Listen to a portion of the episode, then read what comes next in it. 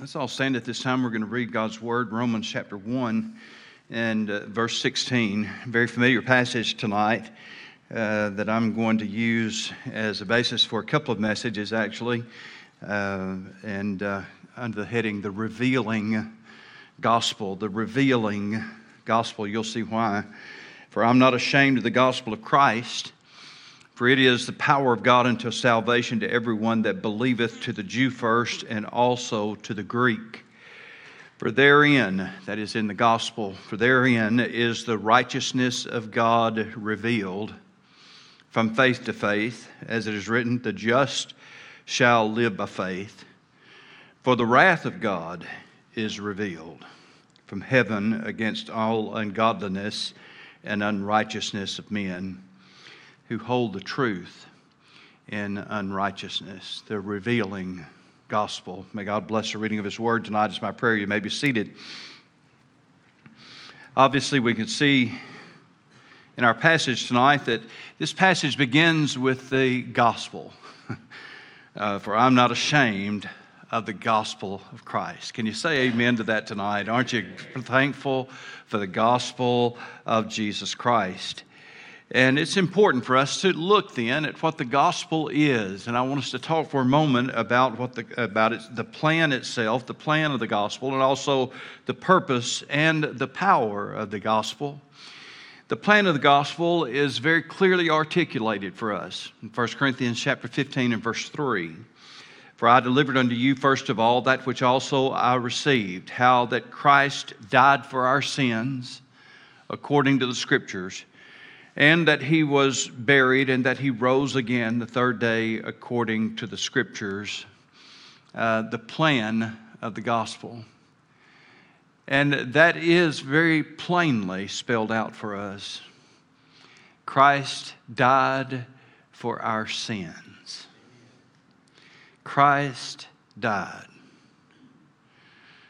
When Jesus Christ was crucified so long ago on that bloody hill of Golgotha, it was your sin and mine that he had carried to that cross. It was not his, not his sin.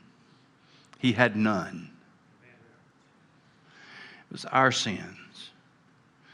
How that Christ died for our sins uh, according to the scriptures so that his death and becoming accursed, where the Bible said, Cursed is every man that hangeth upon a tree.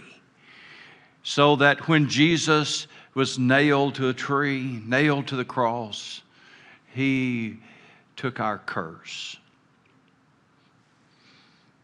He was buried. We might not often think of the burial of Jesus Christ as being a part of the gospel, uh, but it was. He had to be buried. And the Bible says this exactly. He was buried. That he was buried then for three days and three nights. As Jonah was in the uh, belly of the whale for three days and three nights, Jesus said, So will the Son of Man be uh, in the heart of the earth three days and three nights. And uh, I know what you're thinking. It's hard to get that between Friday and Sunday. Yeah, Bible commentaries have been arguing over that uh, for at least the whole bulk of my life that I can look back on. And uh, I've got my answers for it. Not going to give it all to, to you tonight, but uh, uh, I, I, I, do believe that Jesus was indeed crucified on Friday. The chronology of Mark's gospel is, in my opinion, irrefutable. If you'll study it and look what Mark says this day, the next day, then two days later, the next day, Mark makes it very plain uh, that if the triumphal entry was on Sunday, and it was, uh, if Palm Sunday was Palm Sunday, then it was, then Jesus had to die on Friday, according to Mark's gospel. It's clearly articulated. So you have to figure out then exactly what Jesus talked about, and I think you can. Um, but uh, that'll be a subject for another message tonight. Suffice it to say that he was buried. He was very uh, sincerely buried. The people who buried him knew they were burying a dead body.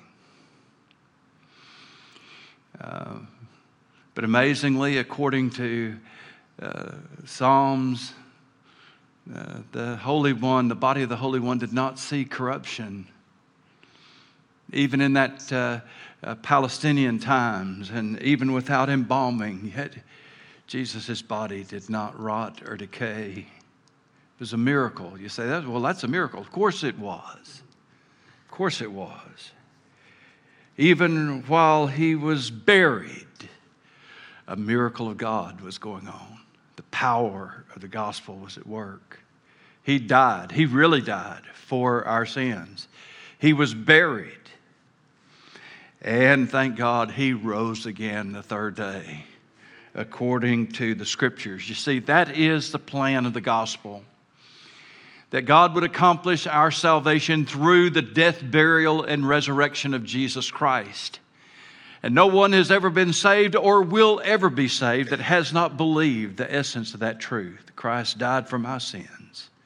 He was buried. And he rose again the third day according to the scriptures. That is the plan of the gospel. We also are told in the New Testament about the purpose of the gospel.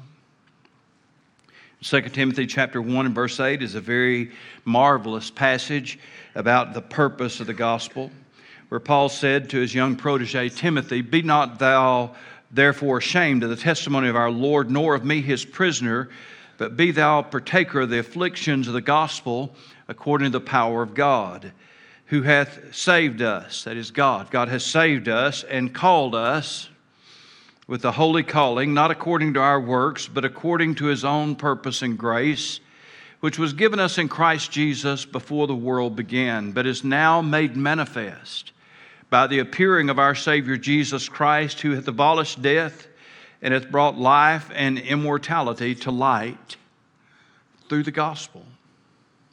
The purpose of the gospel.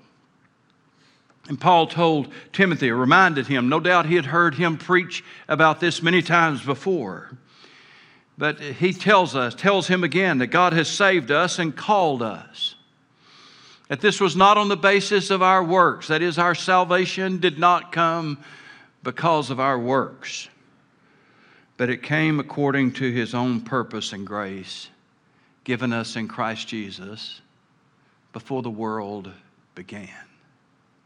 The purpose of our salvation. That God had a purpose according to His own purpose and grace. And Paul wraps all of that purpose up in a simple expression that you'll find all over his writings in Christ Jesus. According to his own purpose and grace, which was given us in Christ Jesus before the world began. You see, tonight, uh, the, the whole concept and plan of the gospel was not some afterthought. It was not an add on. It was not a plan B that God somehow added on. And I've told you before and quoted John Phillips many times where he said that God the Holy Spirit met in the council halls of eternity, and there the determination was made the, among the Godhead, Father, Son, and Holy Spirit, that uh, he would move in creation knowing full well that if he moved in creation, he would also have to move in redemption. And there he said, in that council of eternity, it was known God the Son, your Savior and mine, Jesus Christ, would be the one who would take on that task, who would pay the price, who would go to the cross, suffer, be buried suffer, die, be buried, rise again. But it wasn't just our salvation, you see, that was put into, uh, into that purpose because that purpose included our being in Christ Jesus. You see, when Paul would talk about that to the church at Ephesus in Ephesians chapter 1 and 2, as he begins to lay out that incredible argument, goes all the way over into chapter 3. In chapter 1, Ephesians chapter 1 and verse 10, and I don't have this up here, just listen. Ephesians chapter 1 and verse 10, uh, Paul talked about, and this was told us when I went to seminary, that this was the, the key to understanding the whole Bible because it is in a capsule form the statement of the redemptive purpose of God in Christ. In Ephesians 1:10 the Bible says that in the dispensation of the fullness of times he that's God might gather together in one all things in Christ both which are in heaven and are and on earth even in him. All in Christ. All in Christ now, Paul would return to that in Ephesians chapter 3 and verse 6 and 5, 4, 5, and 6, where he's talking about how that he had stated this mystery to them before in few words. And that's where he'd stated it before. That was in verse 10 of Ephesians 1. I'm going to state this to you in just a few words, capsule form. And there it was all in Christ. But now in Ephesians 3 6, he lays the whole thing out that the Gentiles, would be fellow heirs of the same body and partakers of the promise that is the promise of the Holy Spirit in Christ. You see, the mystery was not that there would be salvation. There's always been a plan of salvation, always been a plan of redemption, and it's always been by grace through faith. That, that plan really has never changed. It's always been by believing in the the Old Testament saints believed on the coming Messiah. We look back on his return on this side, but it's still the same thing. We're saved by faith. So, so salvation wasn't anything that was hidden, something new that had to be revealed. No, that wasn't what was happening. But there was something that was a mystery, something that hadn't been revealed. And that was that whole relationship known as being in Christ Jesus that would be in Christ, and Christ would be in us. Where before the Old Testament saints were chosen in Abraham, and that emphasized their physical birth and therefore the physical act of circumcision. But now something's changed. Now it's not the first birth anymore. It's what? It's the new birth, of course. And there in that new birth, spiritual birth, comes this new relationship so that we're no longer in Abraham. That, that, that's not it. But we're in Christ, and that the Jew and the Gentile would come together and we would all be one in Christ Jesus. That does not mean, not at all mean, as so many suggest today, that God doesn't still have a plan and purpose for Israel. Of course, He does. All you have to do is, is just read the Bible and you'll see that. Read the book of Revelation, it's there. Yes. Uh, God has a plan for national Israel. There's a whole lot of promises that have to be fulfilled, and God is going to fulfill every single one of them in Jesus Christ. So I'm not, I'm not talking about that. Yes, and in a way, yes, God has a plan for national Israel. And uh, He may be carrying that plan out a lot more quickly than a lot of people think. And if it's so, then I can say tonight with all of my heart, even so, come quickly, Lord Jesus. Come quickly. And so that, that purpose that God had all along, a purpose that was established before time began, a purpose that included His grace, was a purpose that is wrapped up in that phrase in Christ Jesus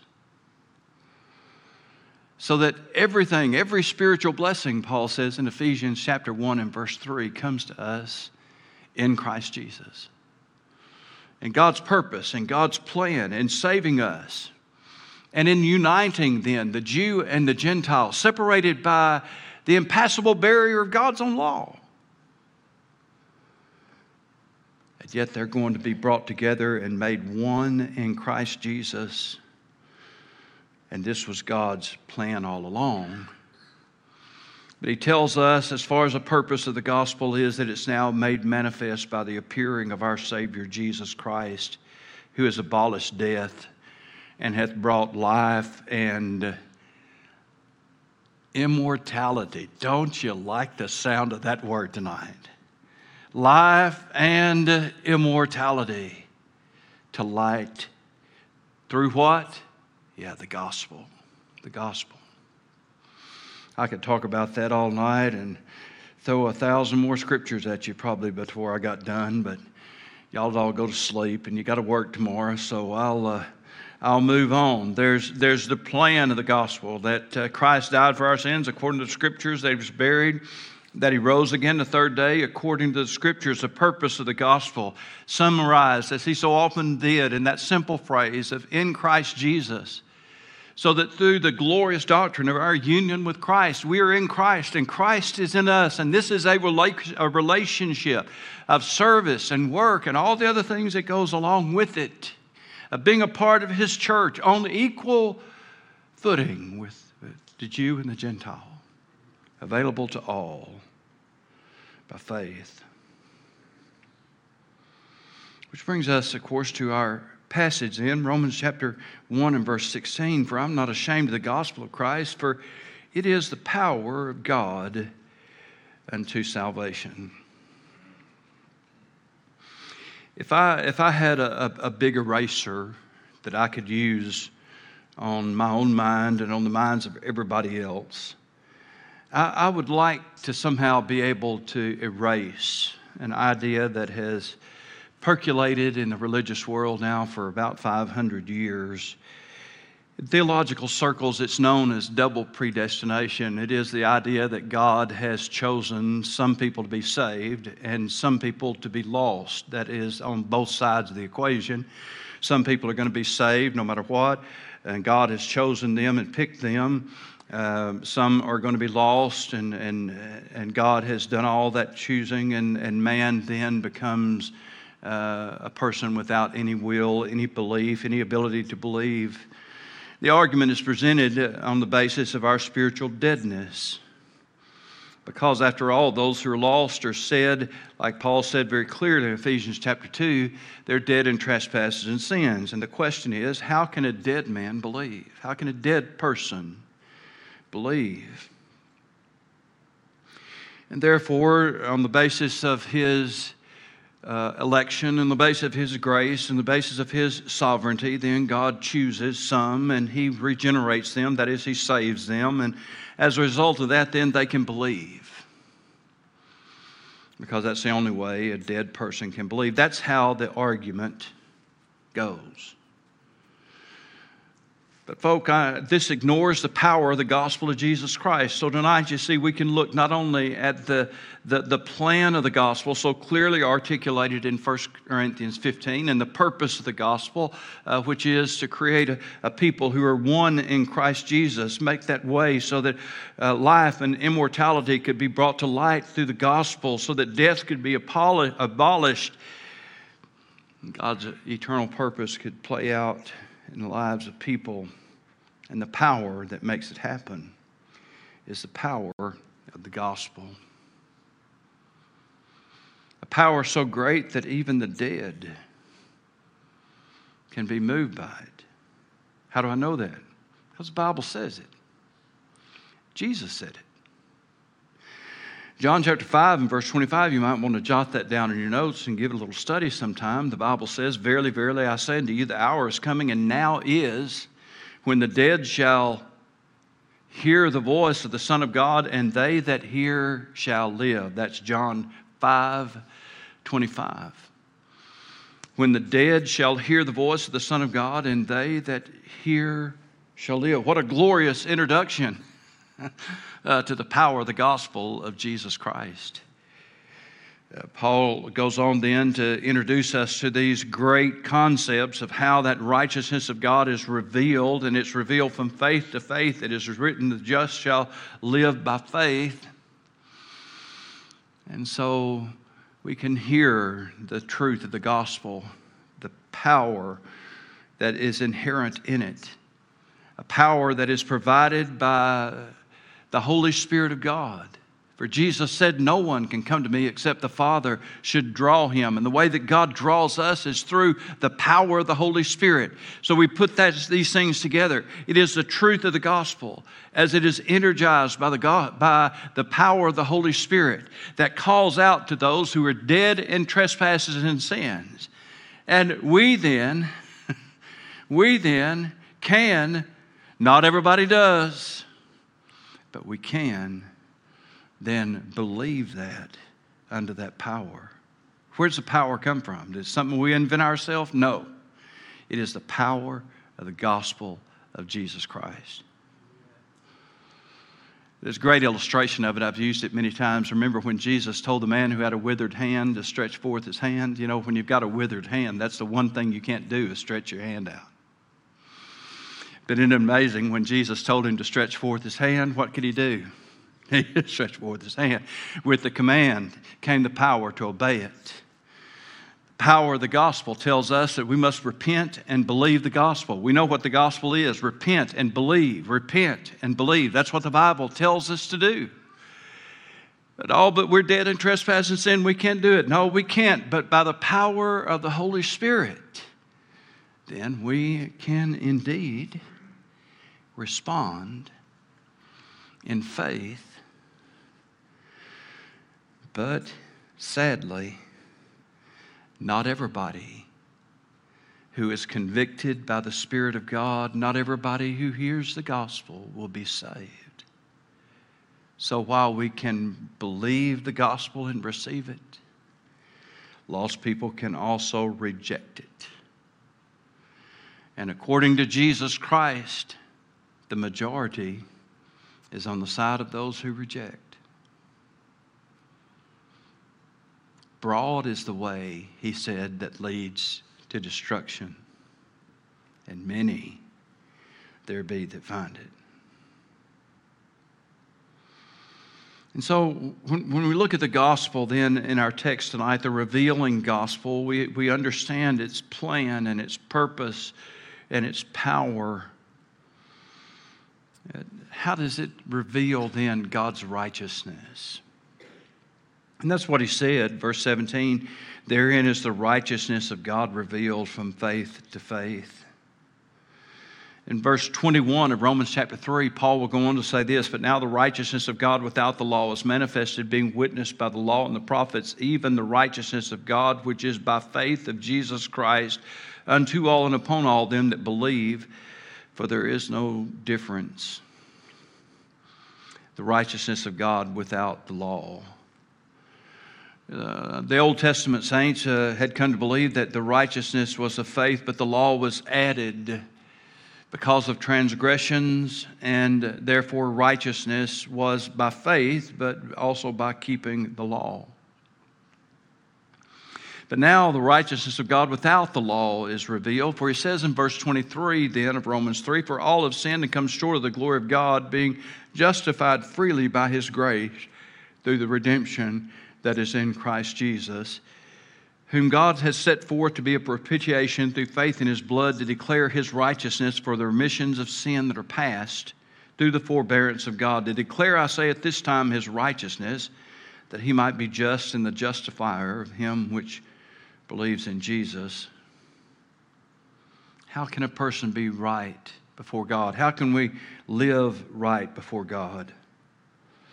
And the answer is by faith through the gospel.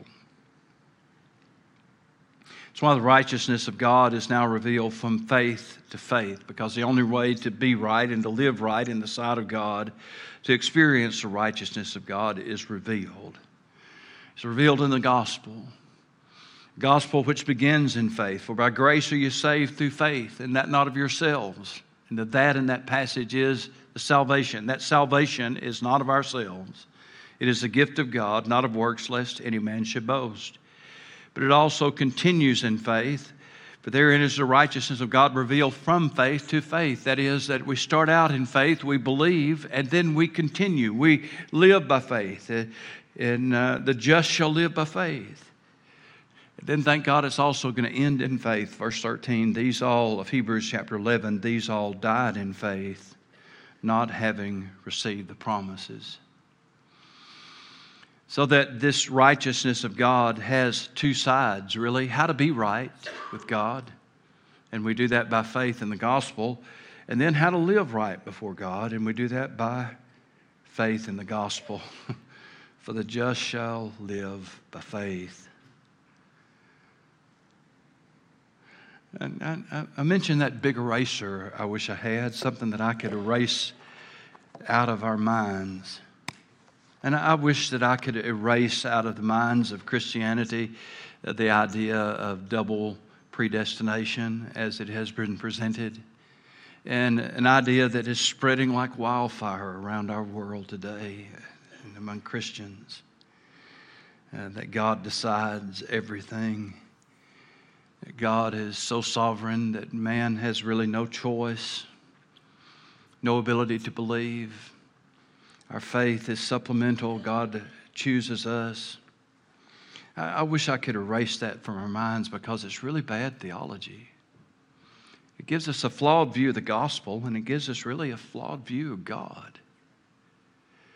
It goes all the way back to election. I don't have time to preach all of that today and how it means, but right here in this passage tonight, Paul gives us some important truth about the plan of the gospel the death, burial, and resurrection of Jesus Christ, the purpose of the gospel. And that purpose is all wrapped up in Jesus Christ. So that because we're saved, we can be in Christ and Christ can be in us. And this isn't something just for the Jewish people, but it's for everyone who believes on Jesus Christ. Everyone, male or female, Jew or Gentile, everyone is going to be in Christ and have Christ in them. Be fellow heirs, joint heirs with Christ, and recipients of the promise, the promise of the Holy Spirit and the power and all the blessing and fullness that come to us through the Holy Spirit, that all of that would come to us on an equal basis for everybody who believes in Jesus Christ. That was the purpose, and God purposed that from the very beginning. You want to say God elected that? That's fine. That's what election is all about. God put this plan down in place. And it is a plan that he has established and He's working out. But it doesn't mean that God is choosing this one and saying, man, it's bad to be you. No. No you're going to be saved whether you want to or not. And you're not ever going to be saved. And all that decision already made. I wish I could erase that out of your mind. It'd make Scripture a lot easier to understand. And I wouldn't have to stand up here and try to uh, spell all this out for you like this. Uh, if we could just understand then, wipe that out and put it in its place. God had a purpose, and that purpose is in Christ Jesus. And we can be in Christ, Christ can be in us. And the key is will we believe? So I ask you tonight. The Bible tells us, and it does, Jesus said, repent and believe the gospel. Have you repented of your sins and believe the gospel? Have you received Jesus Christ as your Savior by faith? I'm not going to ask you tonight if you'd asked Jesus in your heart. I'm not going to ask you tonight if you'd joined a church. I'm not going to ask you tonight if you'd been baptized or if your parents had you baptized. I'm asking you tonight have you believed on the Lord Jesus Christ as your Savior? Have you believed? Have you trusted Him? Asking Him, calling on Him to be your Savior? Have you believed? Because that, that is what will put us in Christ Jesus. And that is what has Christ living in us by faith. Paul summed it up best I am crucified with Christ. Nevertheless, I live. Yet not I, but Christ liveth in me. And the life that I now live in the flesh, I live by what? The faith of the Son of God who loved me and gave himself for me. Yeah. Let's stand together, please.